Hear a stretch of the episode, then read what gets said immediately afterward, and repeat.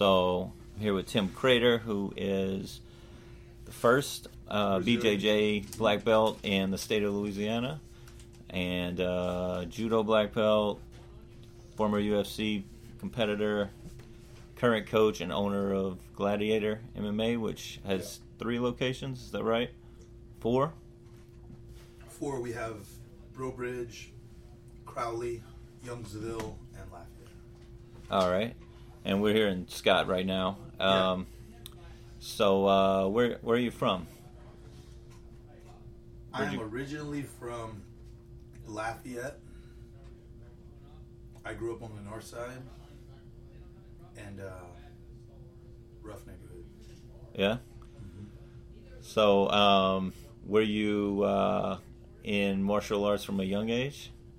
My father was a boxer. So he boxed like Golden Gloves and Uh huh. did a couple pro fights, I think. And so he used to bring me to the Lafayette Boxing Club, which is no longer open, but it was open back in the early 80s, 60s, 70s, and 80s. And uh, I just remember going in there and smelling like the leather and the bags and dudes Uh-huh. working out. And I remember just thinking, like, man, this is awesome. Like, I can just come over here and punch stuff and throw these medicine balls and jump rope, and everybody thinks it's cool. And that was I was really young, you know, four or five years old when he was bringing me there. And um, over the years, I played other sports, but nothing ever, everything paled in comparison. You know, nothing was like boxing Uh huh. like, like fighting was, and I terrorized him about putting me in martial arts, and then he showed me some pictures of him doing martial arts, and so he put me in martial arts here, and then we moved to New Orleans, and I started doing karate with a guy Troy Lococo. He closed his karate school, and then I started with another guy named Joanne Kona, who is a legendary martial artist from New Orleans. And uh, anybody that knows anything about Joe Kona, he's a little, he's on the wrong side of the railroad track sometimes, right? He's Okay. he's a little nuts. Old school bad Uh, guy, he's bad dude. Yeah, huh? he's, you know, he's involved with some good friends in New Orleans. You know, I got you. and uh, he's just uh, an old school guy, man. But he was teaching us like MMA back in the '80s. Uh, you know, I remember we were doing like karate and hapkido with a little bit of judo, and then we learned ground stuff a little bit. So even back then, you know, he was uh, reading a lot of Bruce Lee's stuff about the ground game and about using um, savate and boxing movements and fencing steps, and we were learning like a very, very a very multi art style of martial arts. And you know, parents don't really know what their kids are learning when it comes to martial arts. They don't really care. They want them to say yes sir and no sir, and they want them to be able to defend themselves. But what the curriculum actually is that a kid is learning, my parents didn't they didn't know or care. You know, neither did I really. Um, Uh-huh. But it wasn't until later I realized I was learning MMA since I was seven, eight years old from a guy who was really an innovator, and he fought in the old school like um, the silk pants with the dirty chacho mustache, kickboxing fights on ESPN. You know what I'm talking about? Uh-huh. Like he Yeah, yeah. had that like handlebar mustache and the silk pants with the kick boots and the boxing gloves. He fought in that, and we used to go watch him at the Landmark Hotel in New Orleans, and um, yeah, he would knock guys out, you know, head kicking guys, and and I remember at a young age, man, standing on this chair and seeing, you know, a couple thousand people standing on their chairs cheering for him. Uh huh. And I remember thinking, man, this is fucking awesome, dude. I want to fucking kick people in the face for money. This is great. Um, and so I remember I looked at my dad. I was about eight, and I said, Dad, I'm gonna do. I'm gonna be. I'm gonna do this for sure. You know, I never told my dad I wanted to play football or be a police officer or Uh huh. none of that shit. Foot baseball, none of that. I, but I always Did you Uh, play any of the uh, any other sports like yeah, I played football, football, baseball? and I was really good at football. I played uh, in high school, and I played mostly defense. I just wanted to smash people. I Mhm. didn't want to touch the football, or I didn't want people to cheer for me. I just wanted to level people. That was it. That's all I did. Make sure they didn't want to see you again. Huh? Played defensive end and smashed people. So, uh, so you stayed in New Orleans until like what age? Ten or eleven, and I moved back here. Maybe eleven, and uh, was in a couple. We moved to the rough side of town. I lived on the, on the north side of town, Uh, and my parents kind of went through like a financial crisis, and um, they had a falling out in their marriage, and that was tough on us. And uh, it was just a tough time in our lives, you know. my mom and dad found a way to to keep me in a private school, but you know, we were broke. Times were tough, you know, for sure. We were living in one of my, my grandfather's house, and we lived in a rough neighborhood. I got in fights a lot. I played for a city league team for three years, and uh, we had about 200 kids show up.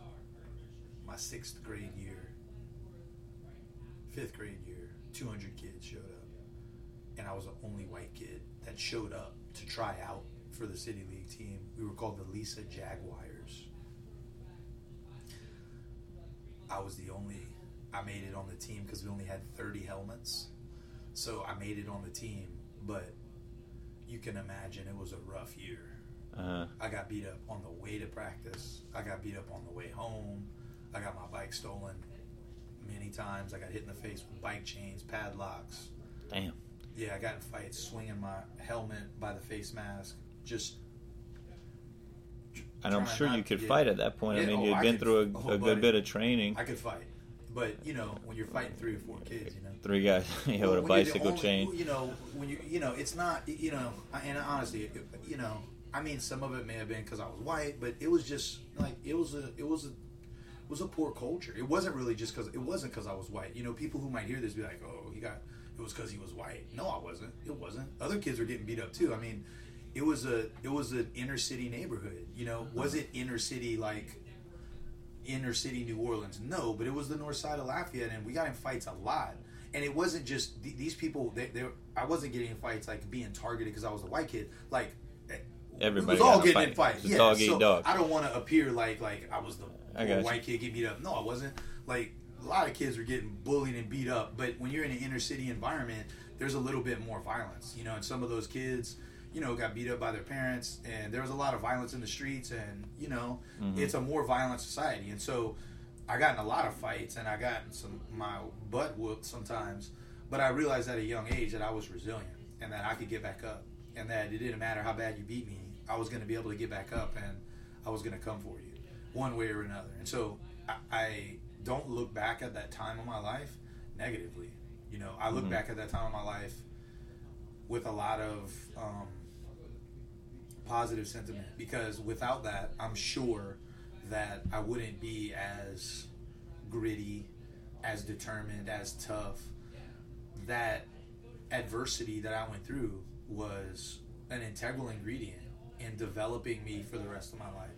And so I was blessed to have that time and to have that struggle and to be, you know, to get your ass kicked and get your bike stolen and to have to walk back with blood on your face three miles teaches you about yourself. Like, okay, Yeah. what am I going to do here? You know, am I am I going to be able to tough this thing out, or am I going to quit and run cry to my parents? You know, and my Mhm. parents were too busy with their own shenanigans for me to really have that outlet. So I had to step up and go, you know, punch another kid in his face and steal my bike back, or I didn't have a bike Right. and that was the only way I could get to football practice. And so I couldn't I couldn't walk six miles to football practice. I had to ride a bike. So I really attribute a lot of that time. And I feel like I was blessed. You know, I feel like there was a, um, a higher power guiding me. You know, and, and giving me the you know, on some level, like the training that I needed for the rest of my life, for my future, not just as a fighter, but you know, I'm an entrepreneur. I'm not a, a I don't have a boss. I don't have like a, um, I don't have a safety net. You know, there's nobody for me to go. Like I'm by myself. I'm, Right. You know, and, and as an entrepreneur in the economy that we have in America right now, and you know, small businesses, it's tough. And if you fold easy, you better find something else to fucking do because this is being an entrepreneur in America today is tough, and you're gonna fail, and there's gonna be a lot of adversity, and so I feel like those scenarios really molded me for what my life is today. And were you still training at that time, or, or there was a break from New Orleans to? Yeah, there was a break for sure. I still went to the boxing gym sometimes, but there was definitely a break. Um, there's a lot of validity in my home, and you know it was volatile. Yeah. And uh, I had two younger sisters that I had a lot of responsibility for. Make sure to get them to school and get their homework done. So there wasn't a lot of time for me to have like free time. And I also worked at that time at my father's restaurants. Um, so I grew up really fast. You know, I was Uh-huh. taking care of my sisters, and I was uh, I went to Westminster Academy, and so it was really tough. I didn't have any money. Um, I was kinda there Westminster, that's a small school, small, um, small private school, right? elite, yeah. Yeah, yeah. So I visited was- that school had a one little time. bit of a um, scholarship program there, and my grades couldn't falter, you know. And on another level, I knew how blessed I was because I knew what my friends who I played football with, I knew what their school scenario was like at Northside High School. uh, And if I was going to struggle or cause problems at Westminster and get kicked out, I was going to Northside. And I knew what that future held for me, you know. Um, Yeah. And so, you know, it was it was wonderful. I'm, I'm happy about the, the way everything played out. I'm lucky. so, how old are you right now? 39. 39 okay you're a year older than me. So um, so i'll transition a little bit. Um, so in the 90s my brother was working at um, a video store um, and uh, for those who are too young before you could just click on a movie and and watch it we used to go to these VHS. stores and get a tape and rent it. And there was a section that had like faces of death was videos of just people dying. I dying remembered the section. and um, and he got a tape in there. It was the Ultimate Fighting Championship, and uh, he brought it home immediately. He didn't even put it on the shelf because he can do that. For sure. And we watched it, and uh, I remember my dad kind of watched it, or he kind of walked in on us watching it, and told us, no, "Don't let your mom catch you watching this." And then I remember Royce Gracie coming into the uh, octagon, and and my dad saying, "This little worm's gonna get killed," and uh, and true, what uh, what happened was, you know, Gracie basically would drag people to the ground or take people to the ground and choke them out, make them tap, submit. If you're not familiar with the lingo, and I had no idea how he was doing it. I couldn't. It the announcers back then didn't seem like they really knew how to explain it. They were like, "He's choking him." They could give you that much. The revolution of Brazilian Jiu Jitsu. Yeah. martial arts, really. So I was, um, I was, I to me it might as well have been Jedi stuff. I had no idea what was going on, um, but it was interesting, and uh, I had uh, like a, uh, I don't know what you call it, a, a hacked uh, satellite. So I continued to watch UFC pay per views for free Yeah. over the years here and there, and um, I never saw a Brazilian Jiu Jitsu gym or an MMA gym until I think probably around 2007, and that was in Baton Rouge. So, how did um, a guy who grew up 60 miles away from me, who was the same age, how did you? I thought this was something you could only learn in Brazil. How did Right. you end up in Brazilian Jiu Jitsu from So Bro that's a good question. As I uh, as I got into high school, my whole life, my father, we never watched football, never watched baseball. You know, my dad was a good dad, but he never took me to a football game or a baseball game or nothing. We never, not, none of that. That, that never happened. Uh-huh. Um, but we went to boxing matches we went to fights.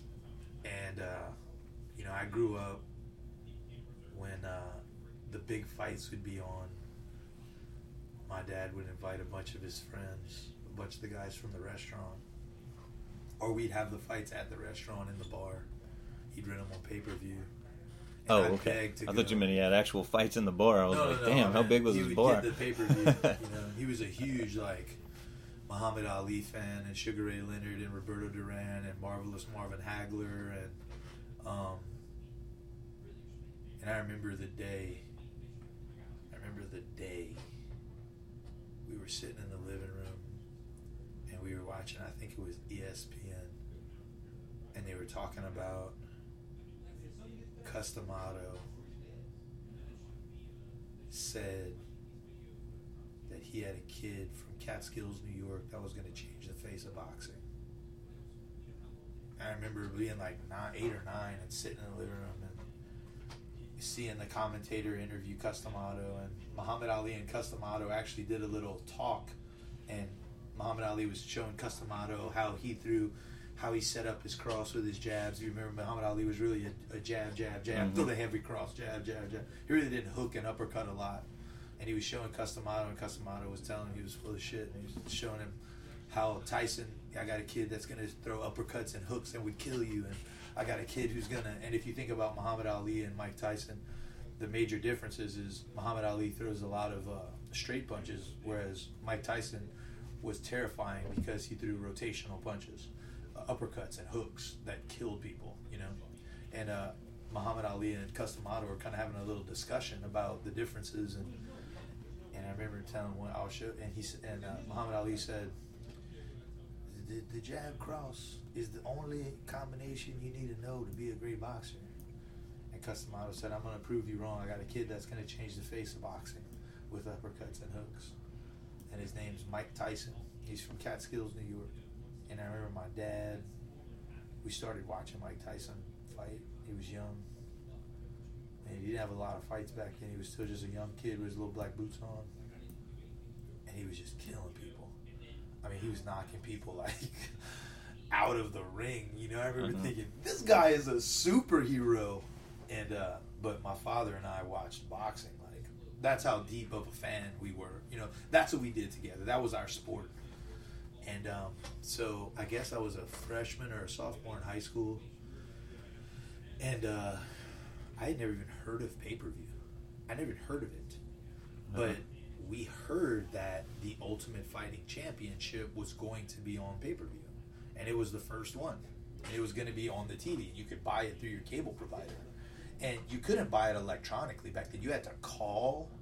They had a, they had a thing that ran across the bottom of the screen that says, if you want to watch Yeah, karate versus boxing versus, and it ran across the bottom of the screen, call this number. And we had to put it on channel like 1002 or something. And uh, we waited like 20 minutes, the screen was just black, and then it click, click, click, click, blinked on, and we watched the first UFC in my father's living room in his apartment. And I think it was 92, 91, 92, first UFC. I think it was 92, 93, something like that. And I was a sophomore in high school. And, uh, you know, just like you, I was like, who is this guy? What is this shit? Because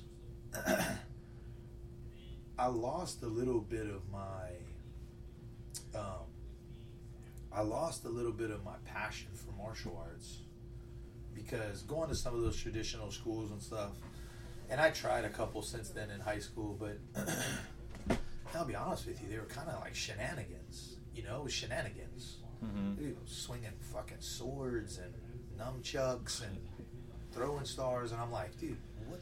What is this? Is bullshit. This isn't real fighting. And the, martial arts instructors would be like, "Oh, you don't understand." I was like, "No, I do understand. I know how to box. If I back up and double jab, cross hook this kid right here, he's dead. I'm gonna kill this kid." And I knew how to box. Like I've been boxing since I was a little kid, so I knew how to punch, and I knew hiya, hiya was not. I knew that was not punching. Yeah. I had sparred with kids and I knew what real punching was. I had really kickboxed kids. I wrestled for the Y. I knew what real combat sports were. And I knew what we were doing in some of these martial arts classes was lying to people, was bullshit ass shenanigans. We were selling martial arts to parents. We weren't really learning how to fight. and I kind of had that thought process. But when I saw the first UFC, I had lost a little bit of the belief that there was magic still in martial arts. you know, as a kid, you kind of think like maybe there's a Mr. Miyagi out there who could teach you some magic shit, you know. Uh-huh. And you lose. I lost some of that, and um, when I watched the first UFC and saw Royce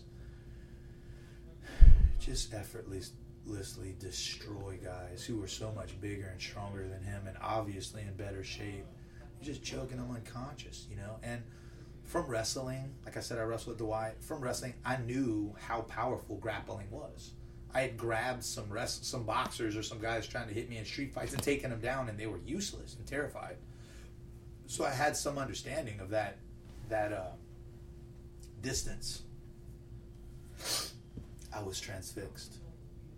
To say that I was transfixed was to say the least. I mean, I was awestruck I uh, I think I went to Blockbuster the next day and asked them if they had the UFC, and they didn't have it. Of course, it was the day before, and I went probably every week for four or five months, and then finally they got the first one, and the second one was supposed to be coming up soon,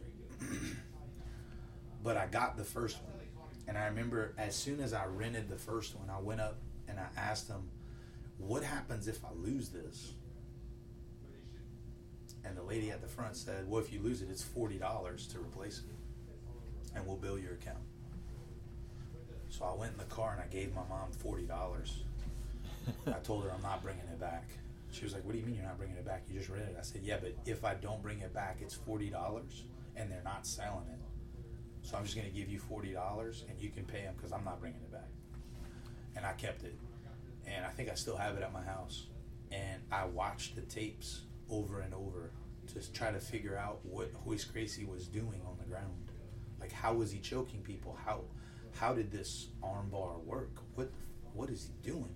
And I just watched it over and over and over and over in my room. I had one of those TVs with the VCR in TV VCR together right, yeah. in my room and I watched it over and over and over hundreds of hours. And then I would invite some of my high school friends over to my house and in my backyard they would compete in UFC matches against me, unsuspectingly, and I would armbar and choke them over and over. And With like, punches and everything? No, we didn't No, really punch right. each other. We just kind of grappled. Grappling. Yeah. But they were like, "Dude, what are you doing?" I was like, so The new at a very young age, I was like trying to replicate what I saw, and I didn't know what I was doing, but I was practicing. Like I found a friend who liked it too, and he was my training partner, we drilled. Like we practiced scissor sweep, sit up sweep, in the close guard, rear naked choke, arm bar from the bottom, like just the stuff Royce did in the fights. We practiced second UFC came, we had a whole new repertoire of moves that he did. And then we started I figured out that in the intros to his fights, he showed a lot of like highlight techniques, like him doing a takedown to a guard pass to an armbar. Uh, And so then I would replicate those and write them down and take notes and then do them over and over on my friend because he would show those as like, look at how cool jujitsu is. And so I would replicate that as well. And I built probably 40 or 50 moves off of just the first three or four UFCs, watching what he did in his sale and in the fights themselves. And uh, I really practiced that stuff a lot, and I was good at it, and I could, I could do it in real life. And I had no idea how I was gonna learn jujitsu. I had scoured the internet. I went to a couple jujitsu seminars in Florida. I went to one with um, uh, a Carlson Gracie black belt in the 90s, 94. Yeah, 94, early 95. Marcelo Alonso. And he taught a seminar in Tallahassee at a karate school, and I drove there with that same friend. And after the seminar, I told him I was like, man, I've never been able to like wrestle with somebody who like knows jujitsu. You know, I've been watching these for years, and I just want to do a training, like do a rolling with somebody that knows jujitsu. And he was like, yeah, you know, I'm available for some private lessons. I gave him like fifty or sixty bucks, and he wrestled with me for an hour, and uh, just showed me the power of jujitsu in one hour blew my brains out of the back of my head. I mean, I was, I thought I knew what I was doing, and he was just, I was a child. I was like a toddler. He was masterful, like just manipulated my body with his weight and moved around like water, just destroyed me. Like I couldn't do anything. I was helpless. And that was the day I left that karate school, and I told myself, dude, I am gonna master this art. This is ridiculous. My belief in the magic of martial arts was renewed that day. I realized, oh, there is some real shit out there. I had no idea. I thought I had been just being fed a line of shenanigans all these years, you know? and so Could not figure out how I could get to a jiu-jitsu school because at that time in the 90s i knew there was a Renzo gracie school in new york city which there was no way i was going to get there. And there was the gracie academy in tarzana torrance california. I set about thinking how i could do this. I figured out that if i joined the navy there was a good chance that I could get placed in San Diego because the second to largest naval fleet in the world is in San Diego. And I knew I was a pretty smart kid. So I took the ASVAB and I got like a 97. And I could do whatever I wanted. So I asked them, what schools are in San Diego? And they said, Sonar Tech School. I said, how long is it? like oh, about eight months. So after you finish boot camp, you'll go straight to San Diego for about eight months. And I said, Well, how can I stay in San Diego? They said, Well, when you finish your school, they're going to put a thing on the chalkboard of all the jobs for your rating. And the person who's first in the class picks first. Second, pick second. Third, third. So if you're last in the class, you pick whatever's left. So I said, Well, I'm pretty smart and I'm just going to study hard, and I bet I get at the top, top one or two, and there's got to be some spots for San Diego. So that was my plan. It's like a wow. kid on the north side. So you joined the Navy to find jiu-jitsu. to find jiu that's that's so wild, man. Got out there, California, and I'm probably in San Diego a couple weeks, and I hear I start looking, and I hear about a jiu-jitsu, a no-gi grappling tournament at a guy's school. He's on my shelf right there. His name is uh,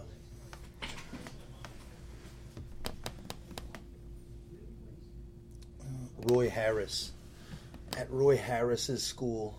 Yeah. He has a school in San Diego. But at that guy's school, he wasn't even a black belt at the time. He was like a purple belt or a brown belt at his school in San Diego, he was a student of Dan Inosanto. Dan Inosanto is the only living black belt of Bruce Lee. But the Inosanto group do Jeet Kune Do. And so a part of Jeet Kune Do is ground grappling and jiu-jitsu and grappling and jiu-jitsu and stuff. So all the guys in the Jeet Kune Do organizations were exposed to jiu-jitsu way before the UFC because they heard about the Gracies when the Gracies came over here. So when they were watching the UFC, all the Jeet Kune Do guys knew they were like, "Oh, these Gracie dudes are gonna kill these guys." so he was training in jiu-jitsu way before the UFC even happened because the Gracies came here in the '70s and they were in Southern California. So these Jeet Kune Do guys had already been training with them. well, Roy was a Jeet Kune Do guy, and his school was in San Diego. So they had a no-gi school at his a no-gi super grappling jiu-jitsu tournament, and I was like, dude, we are going see this. And only one friend came with me. And uh, there was a bunch of teams there, like three or four teams of people that had like a bunch of guys on their team that all trained in jiu-jitsu. And I was like, oh my gosh, this is crazy. What is this? And so I kind of watched everybody, all the teams to kind of decide where do I want to go, you know? And I saw this group of kids that was about my age. And they did really well in the tournament and I asked one of them, I said, "Where do you guys train? You guys have a school?" And they said, "Yeah, we're we train at Sunrise Jiu Jitsu." I said, "Oh, cool. Sunrise, like S U N." They were like, "No, S O N." I said, "What's that?" They were like, "Oh, well, the guy who teaches us, Micah Pittman. He's a brown belt in jiu-jitsu, but his dad's the pastor of a church, Sunrise Christian Teaching Center or something. And we train in their basement facility on a bunch of mats. Micah teaches that over there. And I was like, oh, okay, well, that's cool. It's called Sunrise Jiu Jitsu. And um, the Gracie Academy was like three and a half hours from San Diego, and I didn't have a car. I went out there a couple times to train, but um, anyways, these guys encouraged me to come out, and it's the ni- early ni- mid '90s, 95, 96. I go out there, and Micah was a brown belt under Nelson Monteiro, who was a Gracie Barra black belt, who came here from Brazil, and uh, Micah, dest- I mean, destroyed me. He's one of the first Americans to get his brown belt and to be really competent. He'd been doing jiu-jitsu 10 years. His father was a Jeet Kune Do guy too. So that's how his father and him had learned about it. and I trained with them for a little while. Maybe a year or two in, I was competing in tournaments, jiu-jitsu tournaments, winning tournaments.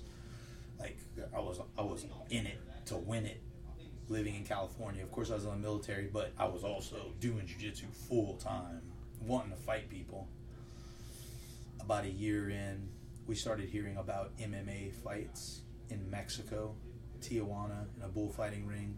A bunch of guys show up, they pair you up by weights. And it was Americans who were putting the fights on, but pair up by weight. Like They were just about- in Mexico because of the laws or something.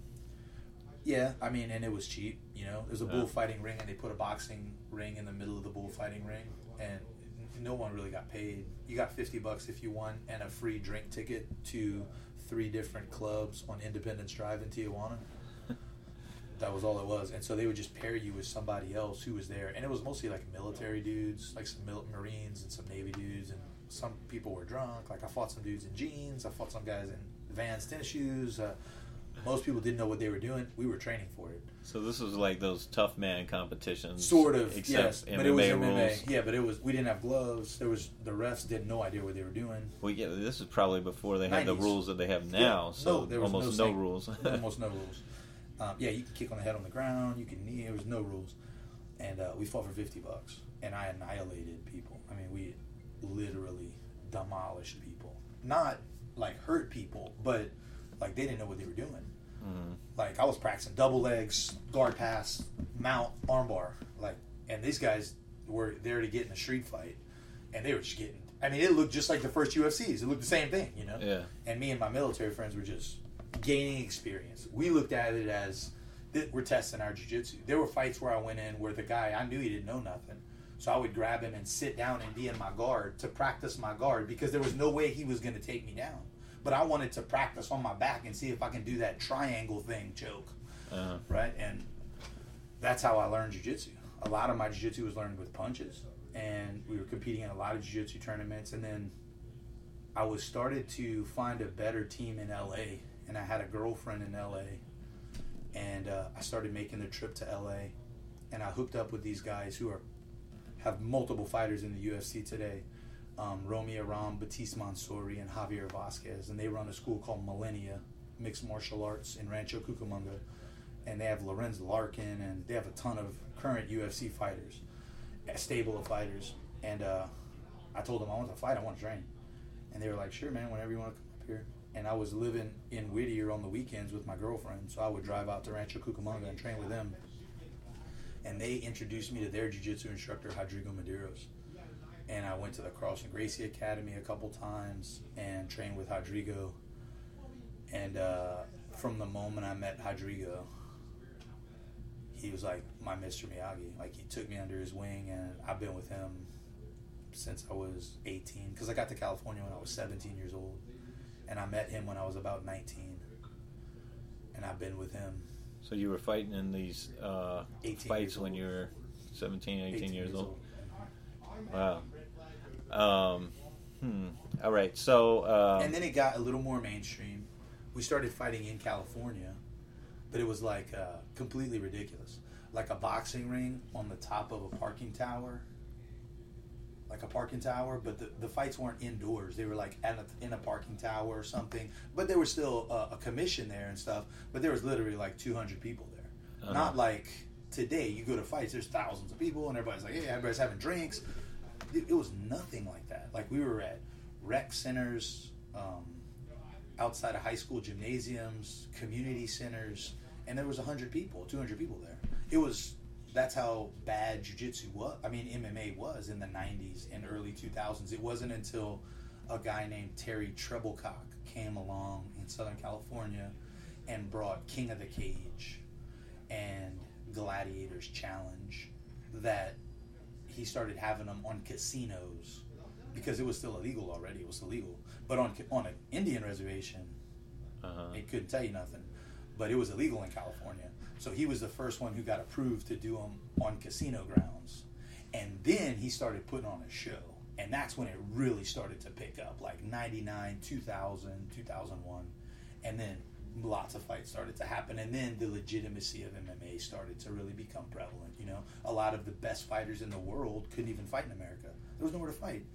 Look at the purses from 2000 for UFC fighters it's like 2500 bucks like you couldn't even pay your mortgage and your car note but in Japan if you go fight in Pride you you come back with $150,000 cash taped to your legs huge difference, you know. So a lot of the fighters that I started helping train and work with, we would go back and forth to Japan, and we would all take money to our bodies and come back because you can't bring more than ten thousand dollars into the country. Well, we're not gonna give the U.S. government. You have one hundred fifty thousand dollars. We're gonna have to give them thirty thousand dollars. Yeah. Not happening. So we duct tape it to our thighs. Come back to the country Wow. because the Japanese don't pay you with a check. No, it's just No, cash. Cash. Um, Get out of here. So did you find him Pride? No, I, didn't but that. Okay. many of my training Other- partners did. okay. Yeah, and one of the guys I had a gym with, Yves Edwards, and I had a gym in Houston. He fought in Pride seven or eight times, and I was his head coach. Um, is jujitsu your favorite martial art, or hundred percent, no doubt. okay, so Like I like MMA, um, but jujitsu is my is you know I'll do it forever, all my life. So, um, so I'm 38. My son is 4 Mhm. I'm sort of thinking about us both going into a jujitsu gym at the same time. So, am I too old and is he too young? And um, and and what do you what do you think about that? Yeah, no, we do it all the time. We have people all the time.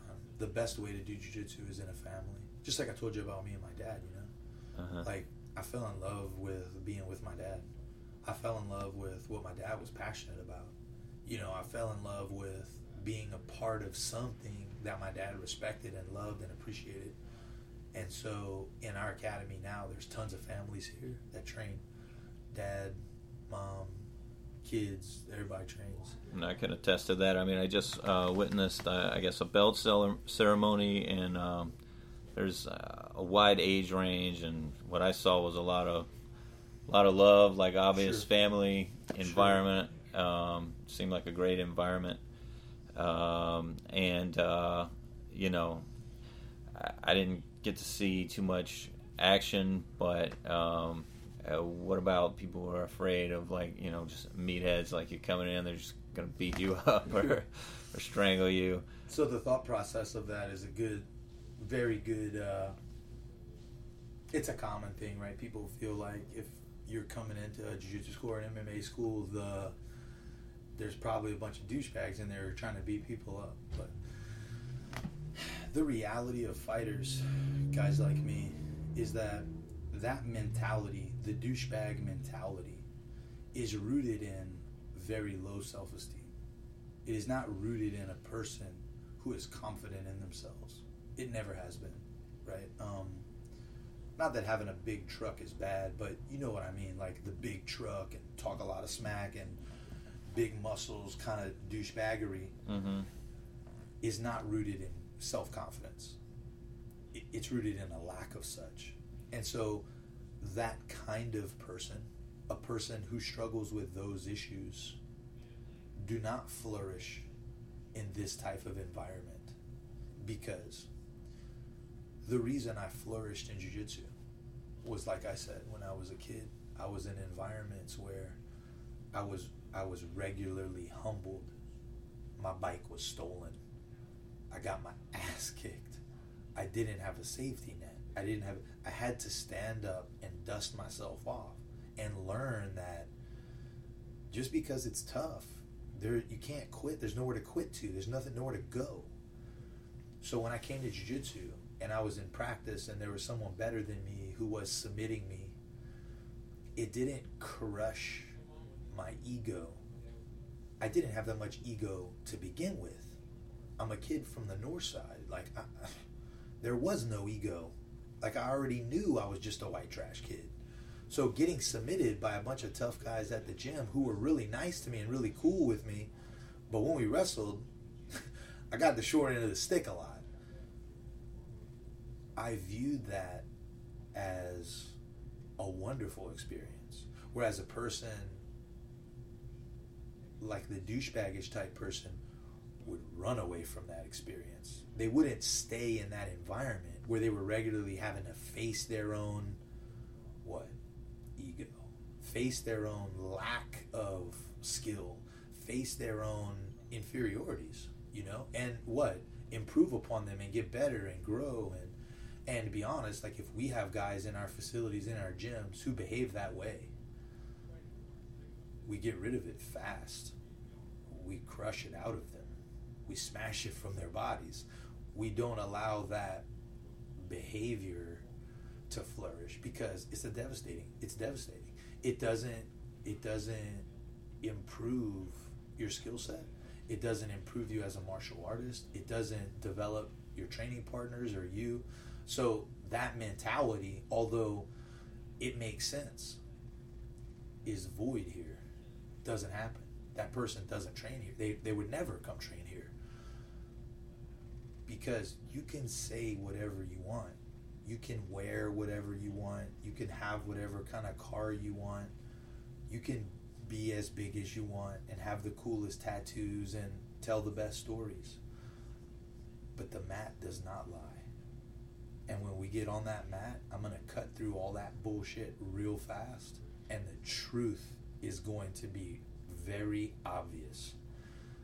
So, a person who needs all that stuff, all those walls up in front of the small man they are to protect themselves, don't survive very long in jiu jitsu because jiu jitsu just samurai sword cuts through all that and gets down to the person right away.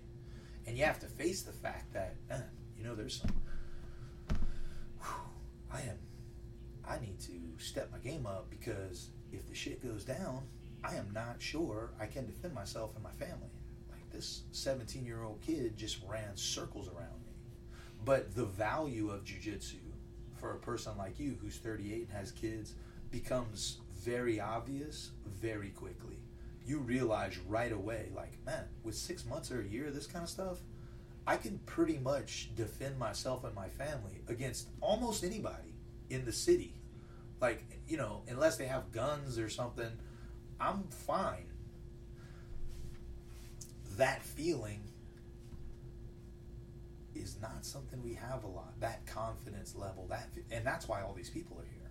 All these people are not here because we're doing a big dog and pony show and there's a big, you know, rodeo clown shenanigans going on. No, they're not here for my personality. They're here because the training that we endure, and endure, I mean the word endure because it's difficult, hard. Mm-hmm. Some nights in my classes, we wrestle hard with each other for 45 minutes. That's a long time. Street fights last 20 seconds and they're both about to have a heart attack. 45 minutes is a completely different thing. But when you come to a practice and you can wrestle and train with competent grapplers for 45 minutes, you don't have self defense problems in your life. It's not an issue, it's a non issue. Um, and that is also in, of course, your ability to defend yourself, but it's in the confidence that you exude. Of course, you saw a lot of people here and all different shapes and sizes, and but you didn't Females, see you didn't see anybody kids. here cowering or unconfident or scared or mm-hmm. none of these people here are victims. They've been empowered. and they haven't been empowered through shenanigans or through uh, ninja techniques. They've been empowered through what they can actually do on another live person who is resisting them, and that's a different kind of training, you know. So, yeah, it makes sense the thought process, but when you look at it from a different perspective, having to face your inferiority every day on the mat, the douchebag can never survive. You know, you never, Mhm. they're never's going to survive. So we have that kind of human come into our academy a lot and tell us they want to be a UFC fighter. They don't make it through a single practice. Ever, never. But the guys who I was giving brown belts to today and who are, have been fighters who trained with me since I started fighting in the UFC, all those guys, they're lawyers, accountants, they own their own school, they're great fathers, they're great husbands. Because the, the qualities it takes to be a great father and a great husband and great at your job, great at your vocation are the same qualities that it takes to be great at jiu-jitsu and great at MMA. If you can't wake up on time for work and you can't get your shit together in life, in relationships, well, that's going to transcend to every aspect of your life. So these guys who've been around here with me for 10 years, they're not juvenile delinquents. Some of them came here as such. But today, they're defense attorneys, they're surgeons, they're doctors, they're account- We're not here to train a bunch of people to go kick the asses of the bullies in our society. Although that's a byproduct of what we do, the main essence of jiu-jitsu is we're building better men. We're building better people here. Through what? Through a constant visit of adversity. Through the constant checking of my ego. Through surrounding myself with people who are doing the same thing. Those circles empower you. And now we have a bunch of guys who we hang out together. We don't do a bunch of drugs. We don't cheat on our wives. We don't, none of this stuff. I mean, we're, it's not a religious thing, it's a character thing. It's a thing that martial arts was supposed to imbue in us. But it kind of got sidetracked in the 70s and 80s and turned into like a fucking circus. But with jujitsu and the arts that we do now that are real, that you know when you get off work at 5.30 there's a couple minutes where you're sitting in your car and you're like man i gotta go to jiu-jitsu it's gonna be real tonight you know Yeah. that that's real that's Same that- as working out. Or right anything. that nervousness is real you know whew, I gotta, i'm going to do this you know? And the guy who comes back every day and the kid that comes every day they don't have bullying problems. That's the least of their problems. So that's what jiu-jitsu get that's why these people are here. You know they're not at this fairly unmarked giant metal building in the middle of nowhere. It's not like we're on a main drag here. You know it's not like the location is getting people here right? Mm. P- people are here because of what's happening on the mat not because of uh, the marketing Tell me if this um, makes sense. Uh, so, I mean, the reason why I would want to put my little boy in jujitsu is I feel like, or maybe judo, um, I, is I feel like it's a martial art where he can um, take somebody down, hold them down without having to beat them up, you know, Right, yep. um, and get expelled or something. So yeah, exactly. Um, how my children defend themselves at school and from the bully. Uh, face punching is not the best methodology these days, right? And we also know, just in general, another kid punches another child in the face. This doesn't necessarily stop the bullying. Tomorrow the kid's gonna come back with a stick or it's gonna face punch you or so the methodologies we teach, takedowns, ground control, ground position, are so foreign to any of the other children that when a child of ours gets picked on and has to utilize our methods to defend themselves, it's terrifying for another child. If you were a child picking on a kid and they grabbed you and threw you over their shoulder onto the ground like a sack of potatoes and then mounted on top of your chest and held your wrists to the floor and said, Stop bullying me, you would fucking stop. You're done. We are we are finished here. My apologies. And this is the methods that we teach. Now, do all the children here go employ that method on another child in the real world? No. What's scary for children is when the kids from the grade above them or two above them are walking around kind of making faces at them or bumping into them and the thought in their head is what am i going to do if one of these kids picks on me? I don't have a single answer. I am terrified. These kids are bigger than me they're stronger than me and i don't have the answers once you give the kids those answers they don't walk around like the same kid anymore. Once the child has that answer, has practiced that answer, knows what to say, has a confidence about themselves that can diffuse those situations, child doesn't get bullied anymore. It's not that the child doesn't get bullied because they went out there and showed the bullies what's up. It's because when they have the answers to those questions, the fear subsides. And when the fear subsides, the child is no longer a vulnerable target. And when the child's no longer a vulnerable target, not only can they defend themselves, but they can defend others. So this is what we notice. We don't train kids and they go out into the community and they whip the bullies. No, not what happens. Does it happen sometimes? Yes, sometimes. And we get phone calls from principals and teachers saying, whatever you're teaching them, keep teaching them. Because this kid's been picking on kids. He grabbed him, put him on the ground, held his arms, called the teacher over. We want to give him a medal. Yeah. Because that is not what's the sentiment. You know, they're arresting kids for beating each other up at these schools around here. So teaching children that, and then you know, it's more impactful when a child goes through an environment like that, where uh, a cousin or somebody picks on them and they do judo throw them and mount them. The cousin's eyes are the size of coffee dishes, and there's never a bullying problem ever again. And the child realizes the power of jujitsu, right, immediately. Mm-hmm. So, I mean, yeah, absolutely. I encourage it. We teach the children here eventually some punching and some kicking, just in case. That is not their methodology for defending themselves, but just in case they have to, we right. teach them some of that too as they progress. You okay on time? Yeah. Ask you a few more questions. All right. Um, so uh, you were on the Ultimate Fighter. Mm-hmm pretty much at like the there was a boom there. Yeah. Um, and uh, it was the first time I've seen you.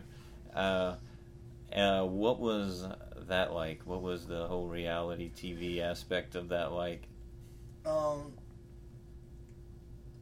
I have mixed feelings about it. Um, I'm so blessed that I had the opportunity to be on the show, you know. But at the time, I was about thirty 32 or something, and I was married, and I had been living with my wife. We didn't live together until we got married, but once we got married, we lived together, of course, and you know, I had a real job. I was a district manager for Sprint, and then I was a geophysicist, and I had my own income, and you know, I came home from work, and we had money, and we, you know, had a real life together, and going from that type of environment to being in a house, a small house, with 15 other guys that want to kill you, who are urinating in each other's beds and food's all over the house, they're stealing your food and they're pissing in the washer and dryer and they're drunk and vomiting in your bathroom and they're it's just when you're a grown man and you've been on your own for a long time. Like I said, I joined the military at 17 years old. I went on my own a long time to live with 15 like children because a lot of these guys were a lot younger than me and they were just like a bunch of frat boys just vomiting and craziness and leaving their food all over and plates all over and I kind of have a little OCD and so the house was disgusting and it's a night it was a nightmare you know, and everybody wants to kill you, and you want to kill everybody. That's your job. You're there to kill them. You're there to beat them up for America. But they're taking your food every day. It's it's just a crazy experience. But like I said before, it's one of those things where if you can flourish in such a high stress environment, which I'm great under stress, but if you get in this environment and you can flourish in this high stress environment, then fighting's for you. If you get in this environment and it shuts you down and you can't perform and you can't, which we see happen to some guys who are amazing practitioners who get in front of the lights and they shut down, it destroys them. Well, fighting may not be for you. So it's a great litmus test for potential candidates for a life in mixed martial arts. And I have a student who's on the show right now, on the Ultimate Fighter right now, from Shreveport. His name's uh, Matt Schnell Danger. I started training him when he was 17, 16 or 17. He started training with us. And he lives in Shreveport, and he eventually moved down here to Lafayette for two or three years. And then uh, we encouraged him to move out to Miami with Dustin to train with Dustin at American Top Team because he just got such a great level. And so he's been at American Top Team for the last like eight or nine months, and he's on the Ultimate Fighter now. And I remember him calling me and saying, you know, Coach Tim, I don't, you know, I don't know if I want to be on the Ultimate Fighter because the contract sucks and da da da, and you know. And I told him, Danger, you know, you're right, it does, it sucks, and you know, it's not all sunshine and rainbows, but if you can make this thing work, you're 27. If you get stuck in a two or three year contract where you're not making a ton of money, but you can build a great name for yourself by 30, from 30 to 35, you can make $50 million. There is no other organization that's going to be able to do that for you. Now, if you finish the Ultimate Fighter and you only have three or four fights and you lose and you get cut, and well, then you can go to another organization and it's whatever. But if you do three hard years at the UFC and you get 10 fights in and go 8 and 2 or 7 and 3, your next contract is going to be life changing. And then with each win after that, it's like compound interest. It magnifies until one day, buddy, you're going to fight for a title for 8 or 10, 15 million dollars and you don't have another shot like that. You, you, you didn't go to medical school you don't even have a college degree. Don't get me wrong, man, you have a lot of potential in some other aspects, but we're looking at a five year plan right here that can result in millions of dollars. Like, invest the time, invest. You know, for three years, you might only be making seventy or eighty thousand dollars a year. There's people in America that would slap you in the mouth if you said, "I'm only going to make seventy or eighty thousand dollars a year." There's people in the rest of the world that aren't going to make that in their lifetime. So if you have that opportunity, take it, convert it, and then when the contract's up, the fighter contract's up, cash in. And by the time you're 35 or 37, you're sitting on 10, 15 million dollars and you're done. Lights out, party's over, you're finished. Go do whatever you want, become an architect or, mm-hmm. you know, like that guy painting on TV or whatever. Do whatever you want to do. But, you know, the Ultimate Fighter was wonderful. I think I got my opportunity in MMA and in the UFC a little late. If I could have got in there at 28 or 26, I could have done a lot better. Um, but you know that's what God had for me. You know that's that's when I got my opportunity. I'm probably a better coach than I'll ever be a fighter, but um, you know we all take our we all take our journeys. Yeah, that was going to be my next question. Is that you know every sport has that. Uh, um, you know the the guys who pave the way, and then the guys who come in and get all the money. Sure.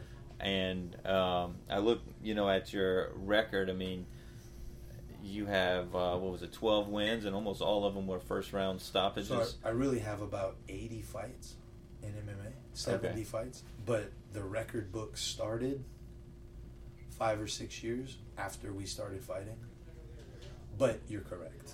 So if you could have ripped off a bunch of first win stoppages, you know, when you were, let's just say if you were 10 years younger and that happened, you could have cashed a lot more checks. A lot more checks. Um, so I was going to ask you, you know, do you say damn or you just got to no regrets and No, I mean I don't. I don't take live- pride in Yeah, I don't live being with one any, of those guys who were any regrets, man. You know, the guys like, who uh, paved the way. it is what it is, and you know we did what we did, and it's whatever. I think there's probably a lot more um, to be had for me in the sport. Um, there's a lot more for me to do. I'm still young, you know. I'm 39 years old, and I got a lot more students to train. To be honest with you, I'm much happier as a coach and as a teacher, and uh, we're teaching 200 and something children here that are going to go on to become. Some of them are going to become some of the most amazing fighters in UFC history. What would I have become if I would have had a me when I was six? Like, where? What could I have Mhm. done? You know, all by myself. I made it all the way to the UFC all by myself. So if one of these kids has me since they're six or seven years old and has this facility, what can they become? Where can they go? What can they do? I mean, the sky's the limit, you know, and everybody has their role, and that's my role.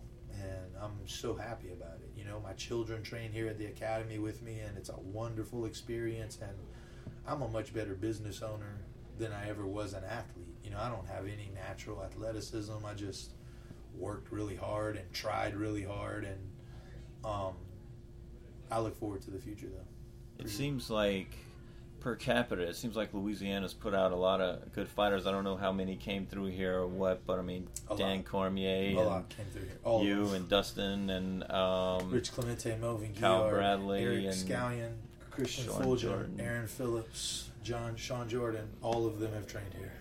um, Guillard, uh, Melvin Guillard. I mean, uh, it, I mean, there's a, a long list. It seems like per capita for Yeah. a small state, Yeah. put a lot out there. So, um, uh, I think we pretty much covered it. What about? Let me ask you this one last question. what about uh, tonight? Um, this uh, CM Punk um, from the uh, wrestling is fighting on uh, on the main card of the UFC. Do you have any uh, feelings about that, or Yeah, I, uh, you know, I think people misconstrue what the sport of MMA is. It is a business. This is a business. This is not a a, a tough guy contest. You know, on some level, as professional coaches and even as athletes, we forget that sometimes.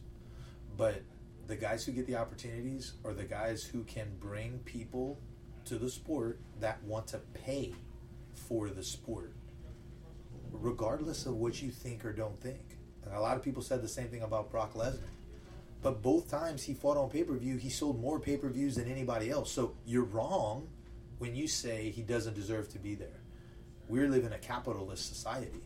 And based on the model of the UFC, if you can sell tickets, if you can put butts in seats, if you can make people hit buy on that pay per view button, you are going to get opportunities. Conor McGregor is not the greatest fighter in the history of the UFC. Not by far. He hasn't done half of the thing, a quarter of the things that Anderson Silva did, Nate Diaz, Nick Diaz. Not even kind of. Not sort of. But he gets people to buy, to spend their money. This is a business. This is the entertainment business. And if you can't wrap your head around that, it's going to be tough for you in this business. CM Punk brings the business aspect of MMA to fruition. And people who enjoy and love MMA should be excited about it because I believe Mickey Gall is going to champion MMA over wrestling for all of us. And he is going to show a ton of wrestling fans that professional wrestling sucks. And an MMA athlete will beat the crap out of you. And the mis the miscalculation by a lot of wrestling fans were that yeah, but Brock Lesnar.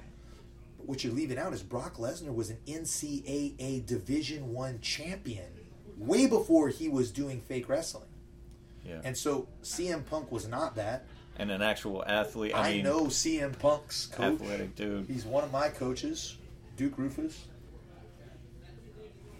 CM Punk's in some trouble. And we're all going to watch it go down tonight. And it's going to be a devastating blow to wrestling. And it's going to be amazing for MMA. Why do you not want to see that? Why should that be something we want to disparage?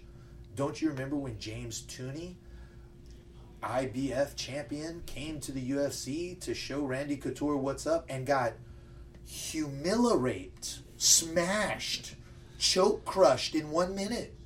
No one after that ever said boxers could beat MMA. That that, that conversation ended immediately. Well, the pro wrestling conversation is going to end in about seven hours, forever. And that's what I think about it. Do I think CM Punk's a great guy? Yeah. Do I think he's biting off more than he can chew? Yeah. I do think that. Is it possible he surprises someone? There's a possibility. But the worst thing that can happen to CM Punk is he beats Mickey Gall. Because if he beats Mickey Gall, his next fight is going to be way worse than this fight. Because this fight, he may have a chance, which I don't even think he does. But he might have a chance against a kid who's only got a couple fights. But the world gets to see the power of MMA and the power of Jiu Jitsu. And that's great. It's incredible. I'm all for it. And who cares? So what? He's a famous guy and people want to watch him and let him fight. What's the difference? I'm down with it. Yep. Let's get Joan Jett a fight. Who cares? I'll be watching. You got any uh, upcoming uh, fights that you want to No, promote or man, anything? I, I appreciate it, man. Thanks for coming today. Uh, it's awesome to get to talk about this stuff. So I really appreciate anybody that listens to the podcast. If you ever got any questions, hit me up on Facebook or Instagram, Tim Credeur, or you can visit our website, gladiatorsla.com. I'm always available. My email's tim at gladiatorsla.com. I'm pretty down to earth guy. Deal with any questions anybody has. Great man. Thank Nice you. to meet you, man. Appreciate it. All right.